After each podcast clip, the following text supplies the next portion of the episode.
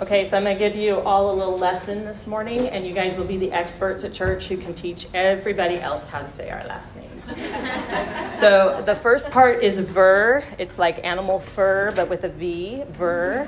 And the second part is straight, like straight, not crooked. Ver straight. There you guys go. hey, don't listen to anybody from the old high school group. They all called us the Rubstratis, and everybody kind of got stuck as our nickname. So. it's really good to be with you guys this morning. I haven't been able to be here for the last couple of years. Um, some of you know that my health had been declining pretty rapidly. I had to take a break from ministry life and everything else, and uh, I, I did uh, start to figure things out and start to recover my health. But it did take a global pandemic to get Sharon Verstrate to slow down and rest. So um, sorry to all of you for that. But um, I'm going to talk a little bit more about that in our time this morning. But uh, for now, just let me say I did finally figure it out. I am starting to feel better. I am starting to uh, figure out all the issues. So that's great. It's been an interesting trial, one I'm still learning from. Our topic this morning is gentleness. And talking on this topic both excites me and terrifies me. It excites me because it's one of those like fundamental core elements of being a believer that like affects everything else in life. And um, so we really get to think deeply this morning, and we get to find a lot of really rich application from it at the same time. So that really excites me. But it also terrifies me because I do take seriously the charge to study the word for myself and apply it to my own life before I turn around and teach it to others. And I have to say, it was way too easy to find areas in my life where um, I do not respond in gentleness. And um, I have a lot to grow myself in this area, and I'm nowhere near where I want to be. On the other hand, I can look back over the years and say, I've seen where God's grown me in this area too. And in fact, because gentleness is one of those big, like, fundamental core issues, I feel like that's going to be true our whole lives. Like, it's something that we'll always be growing in and something that we're always going to be falling short in at the same time. So, I hope this morning we'll be challenged. I'm pretty sure we will be. Um, but at the same time, I hope we're also encouraged to look at ways that God has produced this in our lives. So, let's go ahead and, and pray and get started. Lord, we just thank you so much for your word, how you teach us, um, how you change us, what Christ has done for us, how we can come together as a body of believers and encourage one another. Uh, I pray that I will be clear this morning and to speak your words and um, that I would honor you with what I say and uh, that uh, you would be glorified. In Jesus' name, amen. All right, so what comes to mind when you think of the word gentle? Of think of that for a moment. What kind of comes to your mind? Soft spoken. Hmm? And, and that's exactly what we kind of think of, right? We think of a soft spoken voice, maybe a mild manner, a soft touch, maybe. And gentleness is actually a very difficult word to define biblically. There isn't a very good English translation for it. The Greek word for it is prautes, and it's one that Bible translators have really actually kind of struggled with. The King James Version uses the word meekness instead of gentleness, but I think in our day and age, we struggle with the word meekness even more than the word gentleness because, like, the picture of a mouse, like, instantly kind of comes to mind, right? We think of weakness or timidity, and that is so far from what the word, um, biblical word for meekness or gentleness means. One of the ways that the ancient Greeks used this word in its secular use was in describing a colt that had been broken. And I think that this word picture is really useful for us today. Um, think for a moment about what makes a horse gentle, right? When we when we want to tell an inexperienced rider, don't worry, this horse is really gentle. Like, what do we mean by that? We mean that the horse won't react in a sudden and unexpected way, right? If we mistakenly kick too hard or pull on the reins too hard, right, the horse isn't going to throw us off. The horse is very well trained and it responds to its commands. Its spirit has been brought under control. And it's important to note that does not mean that the horse is weak. It's still very much a powerful animal that could cause great harm to us if it chose to. It could buck or stomp or kick or bite us. But it doesn't spook very easily, and that's mostly because it has learned to obey. So, what is the definition of gentleness? Gentleness is an inner attitude of the mind and heart that is completely surrendered to God's will. An inner attitude of the mind and heart that is completely surrendered to God's will. It accepts every circumstance as God's good for us, and it does not argue against or resist anything that He brings our way. This may result in that soft spoken voice or that mild manner, but those actions are not in themselves biblical gentleness. They're the result of biblical gentleness. We don't raise our voice because our heart is gentle. We don't criticize or react harshly because our heart is gentle. And this is a really important distinction to make because if we work on raising our voice but never address the heart issues that are behind it, we're going to not really make any real progress, right? The real battle starts in the heart and in the mind. Another way to look at the definition of gentleness is to look at its opposites. Biblical gentleness is the opposite of revenge or retaliation. It's the opposite of bitterness or resentment. It's the opposite of self assertiveness. Elizabeth George calls a gentlewoman one who will take it. She goes on to say, She bears with tranquility the disturbances others create. She endures ill treatment. She withstands misunderstandings. Okay, so with the definition in place, we're ready to look at some scriptures. And we're going to spend most of our time this morning in Ephesians chapter 4, verses 1 through 3. So you can either turn there in your Bibles or it's written out on your outline there for you. And you can see for point number one that we cannot have gentleness without humility. So let me read Ephesians 4 1 through 3 for us. Therefore, I, the prisoner of the Lord, implore you to walk in a manner worthy of the calling with which you have been called with all humility and gentleness, with patience, showing tolerance for one another in love, being diligent to preserve the unity of the Spirit in the bond of peace. When Paul talks about walking, he's always referring to the way we live our daily lives. And that's definitely going to include the way that we react to our circumstances. I want you to notice that Paul does not give them a list of things that they have to do in order to walk in a worthy manner. He gives them a list of things that they need to be. He tells them to be humble and gentle, patient, tolerant, and unified. And we can see here that humility and gentleness are grouped together in the very first phrase. It takes both humility and gentleness to walk in a manner worthy of our calling because they go hand in hand. John MacArthur describes humility as an absence of self and selfishness. And he goes on to say that gentleness is a byproduct of humility. That means if you have humility, it will naturally lead to gentleness, but without humility, you will never get to gentleness.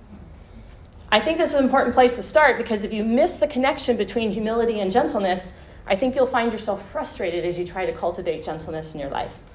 It's simply impossible to be gentle when you attempt to assert your own rights or want things to go your own way.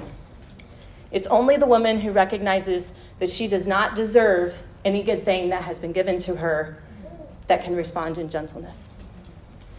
We came to Christ with nothing, and He gave us everything. There's no circumstance in which we can say, I don't deserve to be treated like this. I had a circumstance like that these past few years where I was tempted to say just that. I mentioned at the beginning I'm recovering from some serious health issues. Last summer, I discovered that the sites where my wisdom teeth were extracted when I was 18 years old had been infected for more than 30 years. I also had several failed root canal teeth, and I was allergic to the mercury in my childhood fillings. 30 years of chronic inflammation had taken a serious toll on my body. And eventually, my body just began to break down. But it happened so slowly over that time that I didn't realize how sick I'd become and it wasn't until the infections were removed that I began to realize what feeling healthy was really like. I hadn't felt so strong and energetic and clear headed since before my kids were born. And though I began physically to feel better, that's when the spiritual battle really began. You see, I hadn't been in good health the entire time I was raising my kids. And I felt like I'd missed out on a lot of things because I didn't feel up to it. And I didn't feel how strongly, didn't realize how strongly I felt until I was talking to a friend and I said, I feel like something was really stolen from me. And as soon as the words left my mouth, I knew I needed to repent because those are words that do not reflect an attitude as seeing everything as coming from the Lord. Those do not reflect trust in Him as a wise, loving, and sovereign Father. There's no humility or gentleness in those words. I felt like I deserved something and expected something. They did not reflect a heart that was moldable or controlled by the Spirit. Instead, I could hear the beginnings of bitterness and resentment starting to set in, and I knew my thinking had to change. Now, I want to be clear, I didn't change my thinking because I came to suddenly understand why God had done what He had done in my life and why He had let it go so long before revealing it to me. I don't understand. And I can't point to something and say, wow, I can really see what that led to.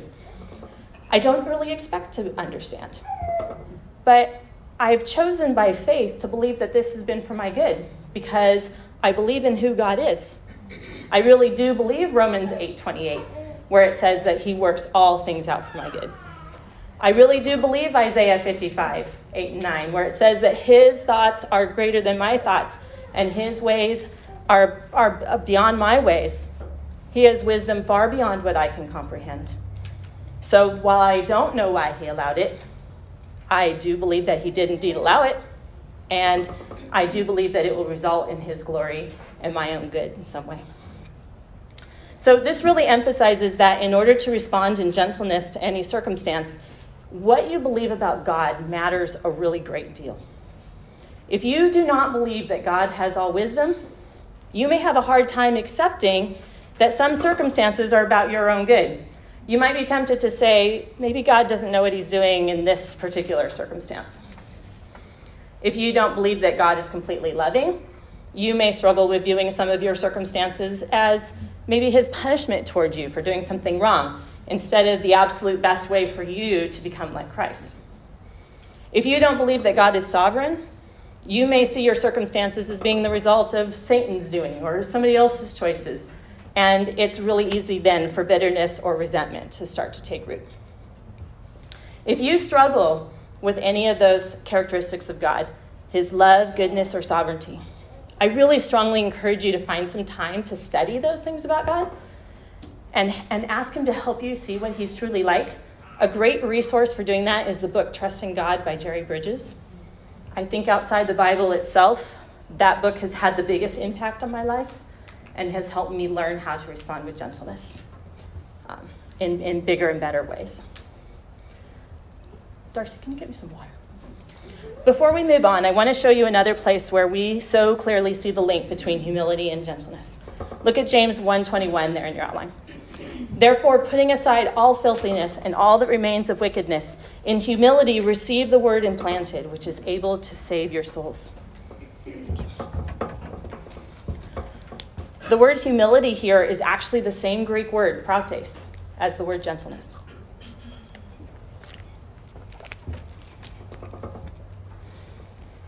Humility and gentleness are so interconnected that the Bible translators don't even know which word to use. You may have a footnote in your own Bible that says, or gentleness there for the word humility. So they tried to use both words by using a footnote because they couldn't choose. And in this verse, we don't so much see our response to our circumstances as we see our response to God's word. Think about that phrase in humility or in gentleness, receive the word implanted and compare it to our picture of that gentle horse that we talked about at the beginning. Right? An attitude of humility and gentleness will have a huge impact on how we respond to God's word. It's as if God is holding the reins to our mind and our heart. And if we are gentle, we will accept what He shows us. We will accept the way that He's going to lead us in that. We will allow His word to take root and in our heart and change us. We will respond to His leading and His teaching and our hearts and minds will change as a result. We will start to see our circumstances differently, and we will naturally act differently because of that. There are so many ways in which this can affect our day to day lives. I'm going to give you a few examples from my recent past that demonstrate how I've discovered ways to respond in gentleness. It was terrible to be asked to teach on gentleness and then have months and months of lessons. My, my husband and I went on a three week camping trip. And I think that camping is actually a lot like parenting. it, it takes a lot of planning and work to make it happen. You get a lot of joy from doing it, and something unexpected always happens. so here's a few situations I discovered on my trip where I had an opportunity to respond in gentleness, and, and I kind of generalized them. So, first, we have the opportunity to be gentle when someone brushes aside our concerns or disregards our feelings.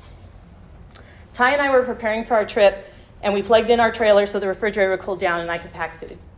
And it was really hot, so we turned on the air conditioner, but it kept breaking the circuit breaker, and the electricity kept going out.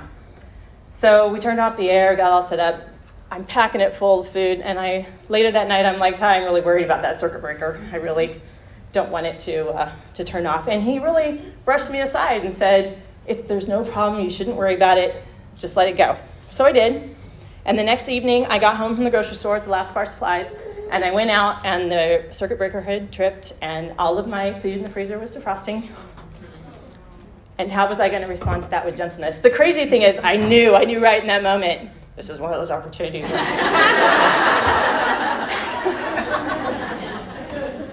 so, not blowing up at my husband, right? I really wanted to be angry. I had put a lot of thought and effort into cooking food ahead of time, packing it all up. It was going to be a three week trip. I was kind of offended that Ty hadn't taken my concerns very seriously the night before. But a gentleness is the ability to take it. Right? Gentleness is an attitude that sees all circumstances as coming from the Lord's hand for my good. So I managed not to blow up in anger, but I did pout a little bit. I was struggling, and I knew, I knew this was an outright opportunity to do just that. But it's a struggle, ladies. It's not something that comes automatically to us, right? I wanted Ty to recognize and admit that his dismissal of my concerns was wrong. I began, like I said, to pout. But we had a conversation about it and we worked it out. But I really honestly wish I'd been able to respond even with more gentleness than I did in that situation. We have the opportunity to be gentle when we're affected by the simple mistakes of others. We were traveling from the Oregon coast up to Olympic National Park in Washington.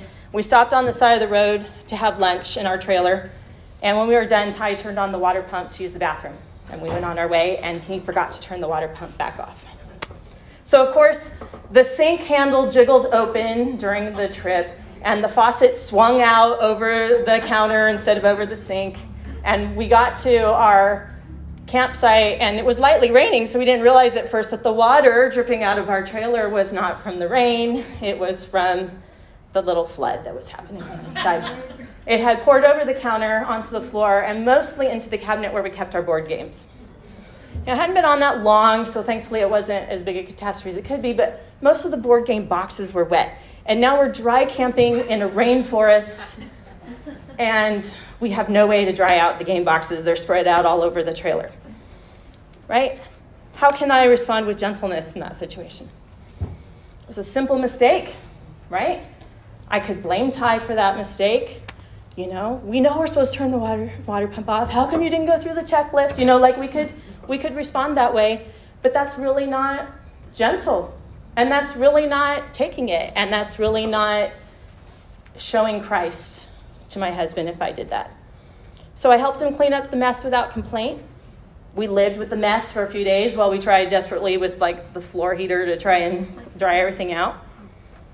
The situation was completely avoidable, but it happened. And it was an opportunity to love my husband and to be like Christ in the way I responded to it. That one I did much better than the first one. We have the opportunity to be gentle when we're affected by circumstances completely beyond our control. We camped at Olympic National Park for a week, and on the third day, we headed to Hurricane Ridge, which is one of the prettiest parts of the park. It's the only part of the park that's in the mountains. We discovered signs at the visitor center that the road was closed a few miles up, so we stopped to ask about it. And we're told by the park ranger that there was suspicious activity. She thought maybe it might be open the next day, so we came back, but same signs. So, how can we respond to that situation in gentleness? By treating the park ranger with kindness, first off, you could tell by the way that she told us that you know, she was kind of expecting an explosive reaction, right? It's not her fault that there's suspicious activity up there. We could trust God that if He wanted us to see Hurricane Ridge on this trip, He would make it possible. And if not, He would help us find something else to do in order to have fun and spend our time. We later learned that just before we arrived, a local man got high on methamphetamine, started making all these claims that the rebellion would begin in the Olympic Peninsula, went up to a campground, assaulted his girlfriend in the campground, and headed into the hills with two semi automatic rifles and several other firearms. So they had to evacuate that entire part of the park, and we never got there. We, we were, we still are disappointed we didn't get to see it. We may or may never get the chance to go back, but we are not resentful that God didn't allow it. We still had a great time visiting the area, and we had to be flexible and go in a different direction because that's what God had for us that week. So, this isn't an exhaustive list of the ways that we have to be gentle, but the examples are recent, so it's easy for me to kind of explain the details and the thought processes behind it. But I also thought, as I prepared for today, about some of the situations I faced during the years that I was raising my kids when they were young, and the ways that I had to respond, had, the opportunities I had to respond in gentleness. Now, I'm not saying I was always successful, but sometimes I was, sometimes I really struggled. But see if you can relate to some of these. I didn't get pregnant as quickly as I would like with my first child.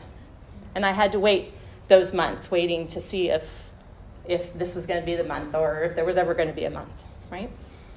Then I got pregnant more quickly than I wanted to with my second child, thinking that it took longer the first time. It took exactly one month to get pregnant the second time.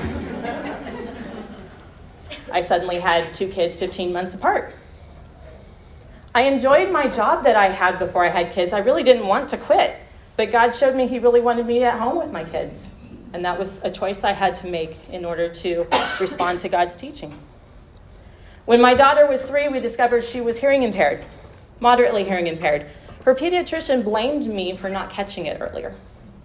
I'm sorry to say I definitely failed to respond in gentleness on that occasion, but I really should have. Even though she was blaming me for something that was clearly not my fault. Um, I should have responded with gentleness. We also discovered, at least at that time, that the deaf community did not consider those who only had moderate hearing loss to be deaf. We had no real support for raising a child with moderate hearing loss, and we had to figure most things out for ourselves. And that took a lot of trial and error and prayer and responding in gentleness to situations that were awkward with her. I had a very strong willed child who tried my patience constantly and wore me out, and I felt tired all the time dealing with that kid. He's 27 now, and I still feel that way sometimes. and, and he would be the first to tell you that. My husband was not a very strong spiritual leader when my kids were really young. In fact, when our kids were five and six, I discovered that he had struggled since the age of 12 with pornography, and we had quite a few years after that sorting things out and working through some really difficult marriage relationships. And that was an opportunity to, to hear what God was saying and to respond with forgiveness and grace to my husband and an opportunity to be gentle. Now, most of the things on this list are kind of bigger situations, but you also face situations every day during which you have the opportunity to respond with gentleness. Spilled juice, dirt tracked into the house, fights between the kids, a tired husband, canceled plans, sick kids, endless loads of laundry. When you cultivate a gentle, heart, and remember that's an attitude of the mind and heart that's completely surrendered to God's will, you'll be able to respond to those kinds of situations with gentleness, without resentment or bitterness that this is happening in your day, without having to fight for your own rights.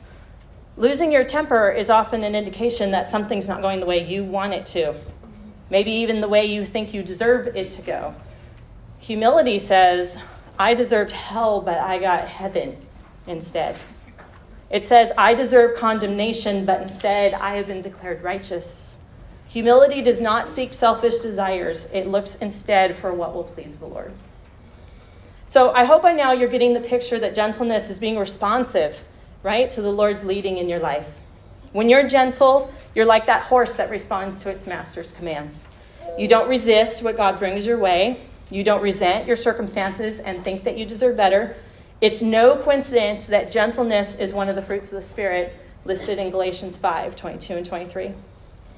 When we walk by the Spirit, which is another way of saying that our heart and mind are controlled by the Spirit, gentleness will be one of the fruit that's produced in our lives.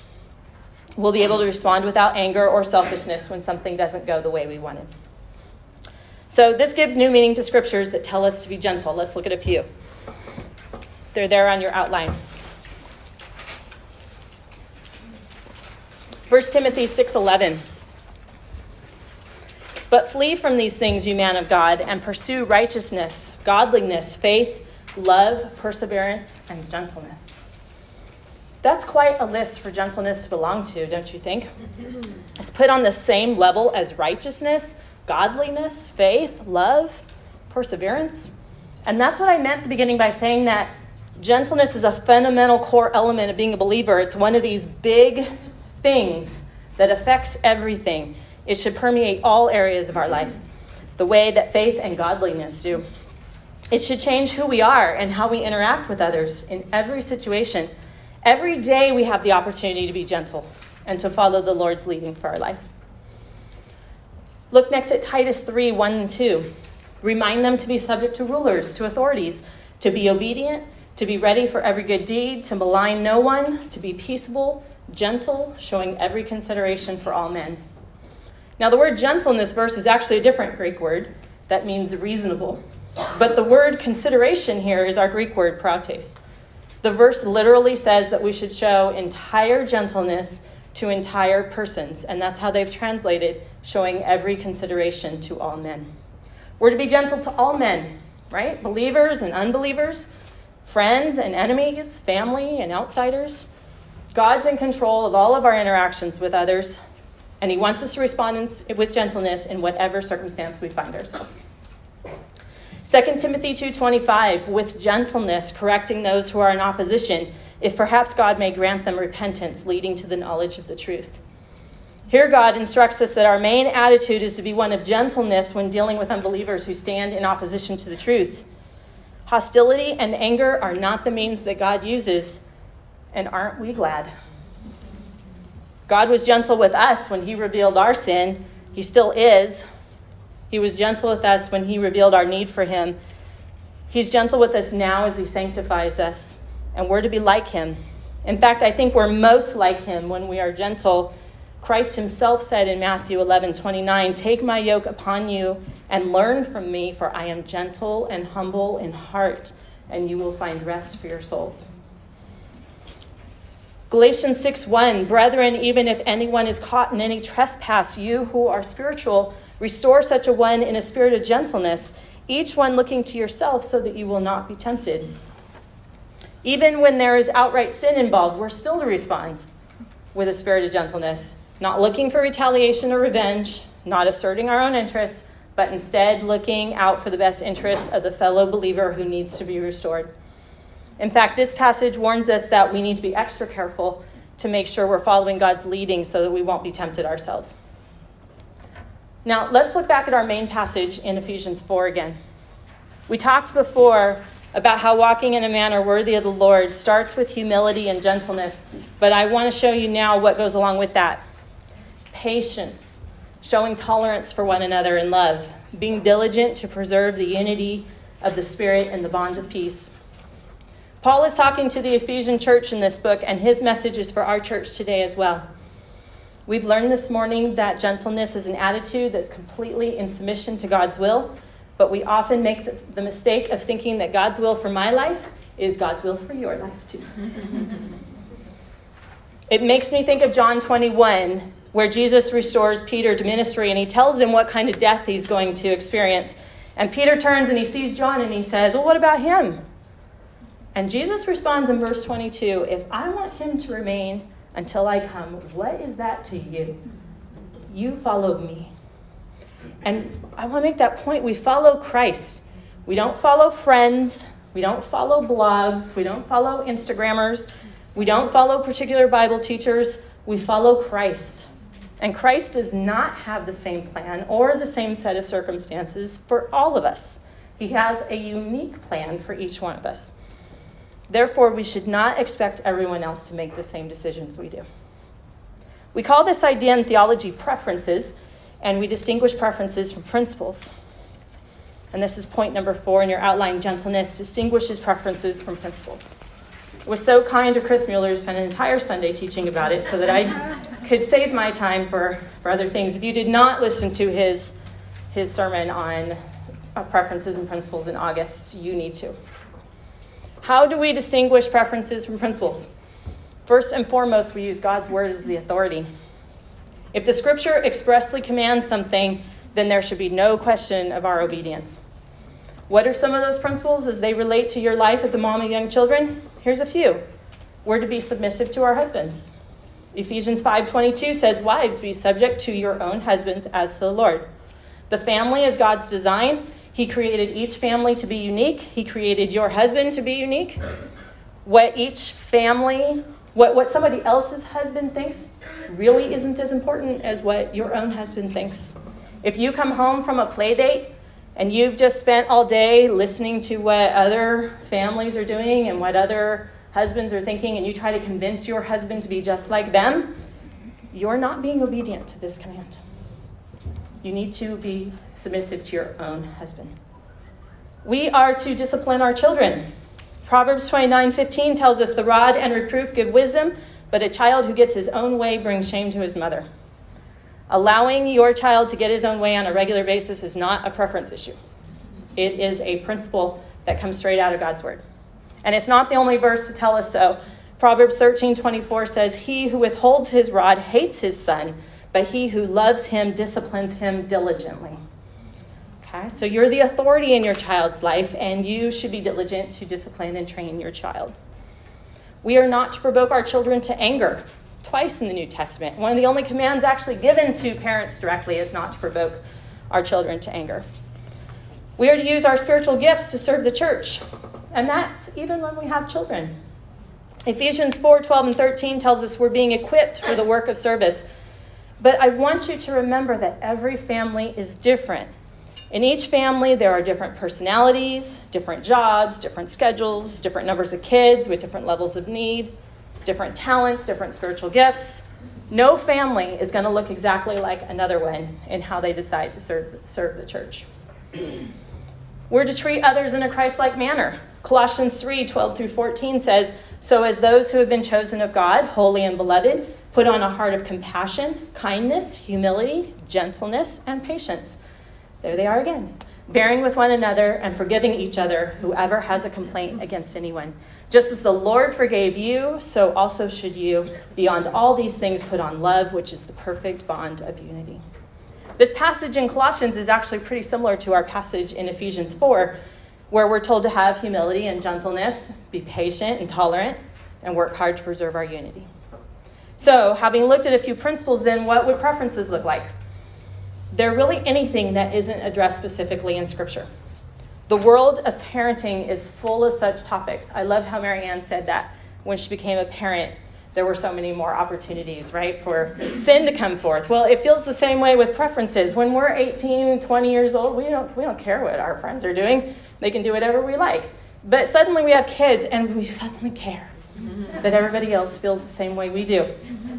And it really shouldn't be that way. So here's Here's a few, a list of just some things that are preference issues from the toddler years. To be honest, in many ways, they haven't really changed all that much from when I was raising my own kids. Whether to give birth at home or in a hospital,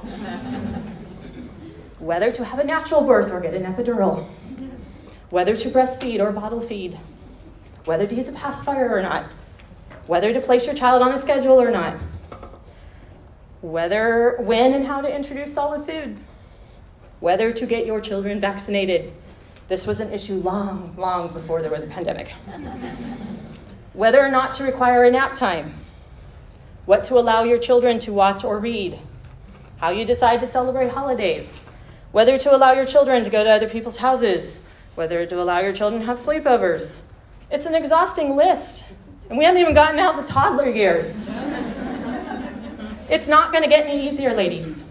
school choice, participation in extracurricular activities and sports, friendships, dating. You have so many things awaiting you in your future.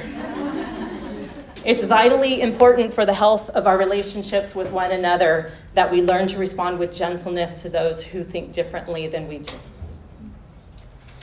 Let me take you back one last time to my camping trip. Our son Mark was supposed to join us for the last week, visiting my parents and enjoying the last few days of camping before we headed home. Three hours before Mark was supposed to leave for the airport, he called us. Someone who had chosen not to get vaccinated had spent a good part of the day before with Mark in an enclosed room, and he had just called Mark to tell him he had tested positive for COVID that morning. Now, you have to understand that both my husband and my dad have extremely compromised immune systems for cancer treatments. So we couldn't take the risk of having Mark come and expose either of them. We canceled the flight and we canceled all the plans that we had made. And all this happened as Ty and I were driving the last few hours to my parents' house. So I had plenty of time to think about it and I could feel the stew setting in. You know what I'm talking about, right? The, thought, the thought started how could he have done this? He knows my son, he knows us, he knows our situation. And anyway, why didn't he just choose to? And on and on it went. What I really meant was, why didn't he see this the way I would see it? Why didn't he choose to do the things the way I would do them? Then none of this would have happened. And I could feel that anger stirring in my heart. And suddenly I blurted out, surprise Ty, with everything I've been studying about gentleness, I cannot respond this way. And that was really the Holy Spirit who was prompting me. So I began to pray. And I asked the Lord, help me to see it with a godlier perspective and help me learn how to respond to this situation with gentleness. And I began to see three things more clearly that I want to share with you. The first one is the way I respond to any situation has much more to do with God than other people. God is still completely sovereign, even over other people's choices, even when those choices affect me. I was still profoundly disappointed that I wouldn't be able to spend that time with my son I was disappointed for my parents. They hadn't seen a grandchild in two years. I was disappointed for my son, who had just had his third vacation canceled because of COVID. But anger is not an appropriate response. If I was to have an attitude of complete submission to God's will, then I had to trust him in this situation. He had reasons why he didn't want Mark to be there this time, and I had to trust him for that. I had to accept God's, God's choice for me. Number two, it's important to believe the best about people, especially fellow believers in our own church family. It's important that we not try to guess the motivations that others have about the decisions that they make. We are all, for the most part, trying to please the Lord with the way we live. We all weigh the pros and cons and the different issues that pertain to our family, and we make the decision we think God wants us to make for our family. We should encourage one another to do just that instead of getting angry with others for choosing differently than we do. And number three, if I wanted to respond with gentleness in this situation, I was going to have to learn to take it. Someone else's decisions had affected me, but that did not mean that God's will was thwarted in any way. God does whatever He pleases, He allows whatever He pleases. And I want you to listen again to the quote by Elizabeth George she bears with tranquility the disturbances others create. She endures ill treatment. She withstands misunderstandings. Ephesians 4 1 through 3. Therefore, I, the prisoner of the Lord, implore you to walk in a manner worthy of the calling with which you have been called, with all humility and gentleness, with patience, showing tolerance for one another in love being diligent to preserve the unity of the Spirit in the bond of peace. The list of preferences is endless, but the principles in these few verses apply to them all. Cultivate humility and gentleness. Be so surrendered to God's will that you can respond with patience and tolerance to those who choose differently than you do. And don't let those differences tear us apart. It requires diligence. Do you see that in Ephesians 4? It requires diligence to preserve our unity. But we are most like Christ when we respond in a gentle way.